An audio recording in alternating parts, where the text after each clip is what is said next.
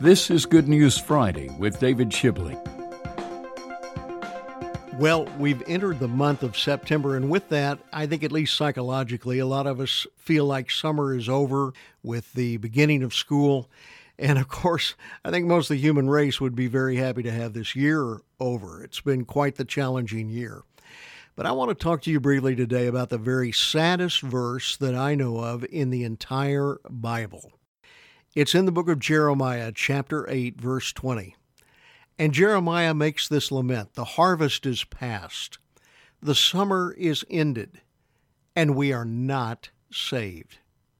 In other words, the harvest had come. There had been opportunity for the reaping of the harvest. There had been opportunity to respond, but now the summer is ended, and the lament, we're still not delivered. We're still not saved. Now, Allow me to personalize this for you. The harvest is past, the summer is ended. We have entered a new season as far as weather is concerned, or we're entering it. But let me ask you, what about your spiritual condition? Would you have to say with lament, the harvest is over, summer's ended, and I'm not saved? Do you know your own personal condition before God? Harvest is not open ended. Uh, when Jesus spoke about the harvest, most of the time his disciples thought he was talking about a physical harvest in the fields, but Jesus was referencing a spiritual harvest, a harvest of people. He said, Look out on the fields, they're white right now for harvest. And in fact, that is why this podcast exists, because I know that there are people who need to know Jesus, who don't know him, and it's my sincere prayer that if you're one of those, that having found this podcast, you will now find your way to the Lord Jesus Christ. Harvest is not open ended. You know, I've heard a lot of people say over the years, well, you know, just give me a little more time. Uh, later, I'm going to make that commitment. You know, there's a story about that in the Bible where Paul the Apostle was talking with the governor of Judea. His name was Felix. And Paul began to reason with this very unrighteous, ungodly man, who was debaucherous, in fact, in many ways. But he began to reason with him about righteousness, about self control, about judgment to come. And Felix's response was that he began to tremble. He was afraid that was the conviction of the Holy Spirit. And I'm wondering if you don't feel perhaps just a little uncomfortable right now because you know that once again you're having to face the biggest issue of all.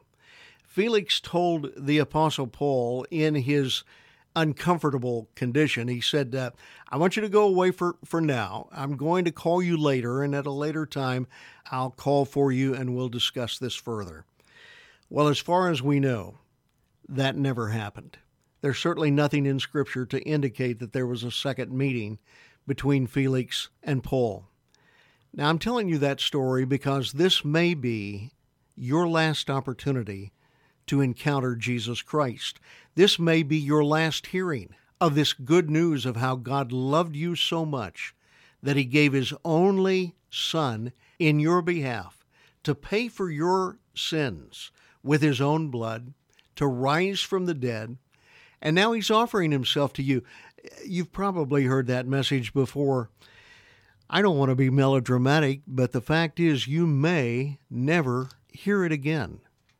I'm appealing to you don't be like Felix. Don't be like one who would say, uh, let's talk about this another time. Let me deal with this at some other time. Go away right now. It's, it's not a convenient time.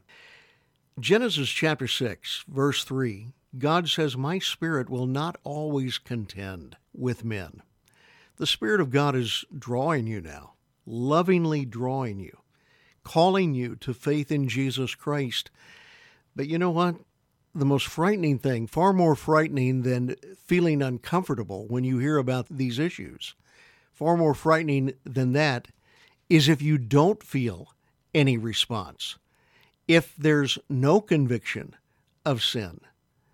God says, I'm not always going to strive. I'm not always going to contend with people. He's calling you, and He's calling you now. None of us, not you, not I, we don't have the promise of tomorrow. And that's why the Bible says in 2 Corinthians chapter 6, now is the day of salvation. Now is the accepted time. I've heard people quote that today is the day of salvation. That's not what Scripture says. Not even today, not even later on in this 24 hour period. Right now, at this moment, God is calling you, giving you opportunity to open your life to Jesus Christ. God's Spirit right now is drawing you. Jesus, God's Son, died for you. God the Father has open arms ready to receive you. Question is, will you receive him?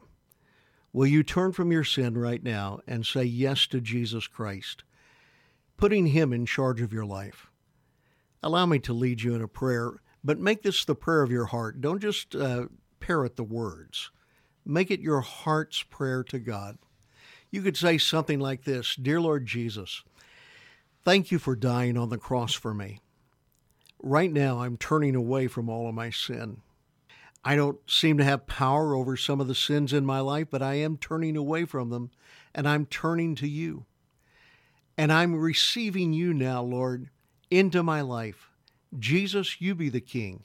You be the Lord of my life. I believe that your shed blood was the full payment for all my sin, and I'm receiving that payment right now.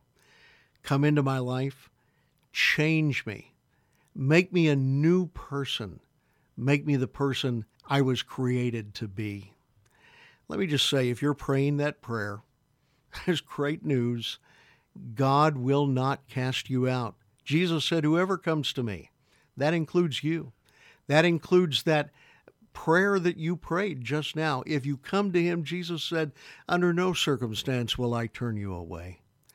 And so He's receiving you now. And let me just encourage you right now, this is the day of decision. This is the choice that you make. And when you open your life to Christ, turning from self, turning from sin, and opening your heart to Christ, He then receives you. And believe me, that's Good News Friday or any day. This is David Shibley. Thanks for listening to Good News Friday with David Shibley, founder of Global Advance. To find out more about what it means to follow Jesus, visit chataboutjesus.com. That's chataboutjesus.com or call 888 Need Him.